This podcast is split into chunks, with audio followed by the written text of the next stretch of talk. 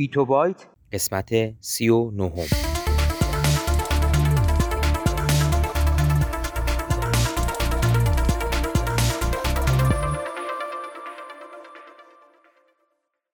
صدای ما را از آسمان نمای گنبد مینا در منطقه فرهنگی گردشگری عباس آباد تهران میشنوید.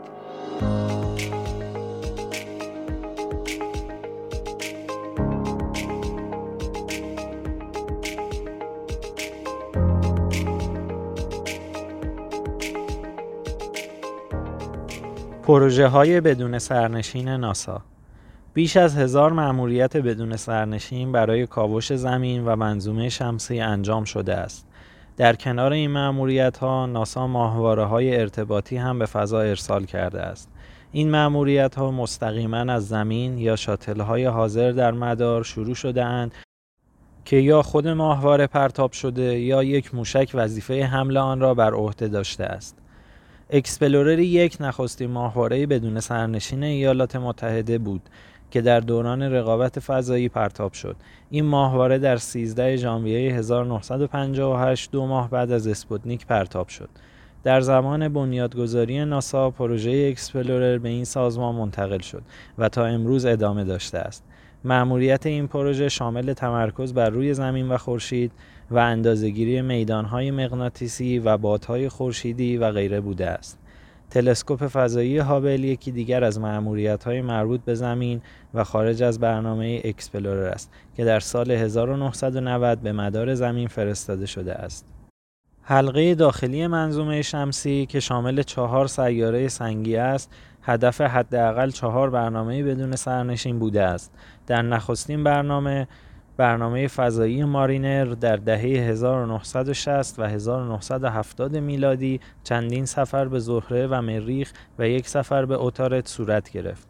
مارینر دو اولین فضاپیمایی بود که پرواز سیاره‌ای با ارتفاع کم انجام داد. مارینر چهار نخستین تصاویر را از سیاره‌ای دیگر گرفت.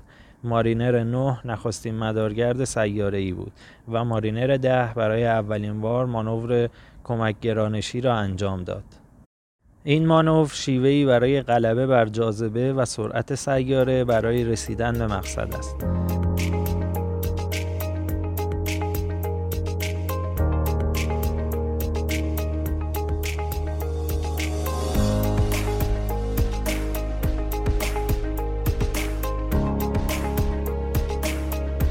وایکینگ یک نخستین فرود روی مریخ بود که در سال 1976 میلادی انجام گرفت. 20 سال بعد از آن رهیاب مریخ روی مریخ فرود آمد. پایونیر ده در سال 1973 اولین وسیله ای بود که از مشتری تصویر برداری کرد. پس از گذشت 20 سال فضاپیمای گالیله یک کاوشگر فضایی به جو این سیاره ارسال کرد و نخستین فضاپیمایی بود که دور مدار این سیاره گشت. پایونیر 11 در سال 1979 تبدیل به نخستین وسیله شد که از زحل تصویر برداری کرد و وویجر دو نخستین و تنها فضاپیمایی است که از اورانوس و نپتون در سالهای 1986 و 1989 تصویر برداری کرده است. نخستین فضاپیمایی که منظومه شمسی را ترک کرد پایونیر ده در سال 1983 بود. این وسیله تا مدتی به عنوان دورترین فضاپیما شناخته می‌شد اما وویجر یک و وویجر دو این رکورد را شکستند. کاوشگرهای پایونیر ده و یازده و هر دو وویجر پیامهایی از زمین را خطاب به زیست فرازمینی حمل می کنند. برقراری ارتباط با فضای دوردست مشکل است.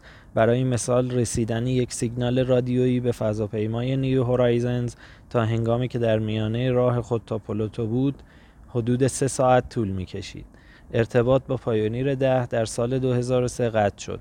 هر دو کاوشگر وویجر در حالی که به اکتشاف کمربند خارجی میان منظومه شمسی و محیط میان ستاره مشغول هستند در وضعیت عملیاتی قرار دارند.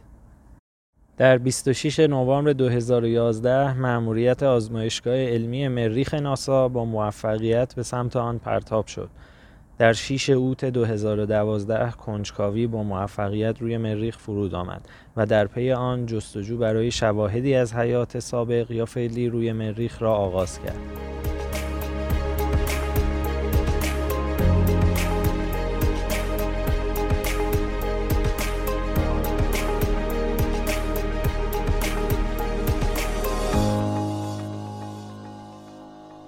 اگر علاقمند به مطالب علمی و نجومی هستید صفحه اینستاگرام ما را به آدرس گنبد مینا دنبال کنید.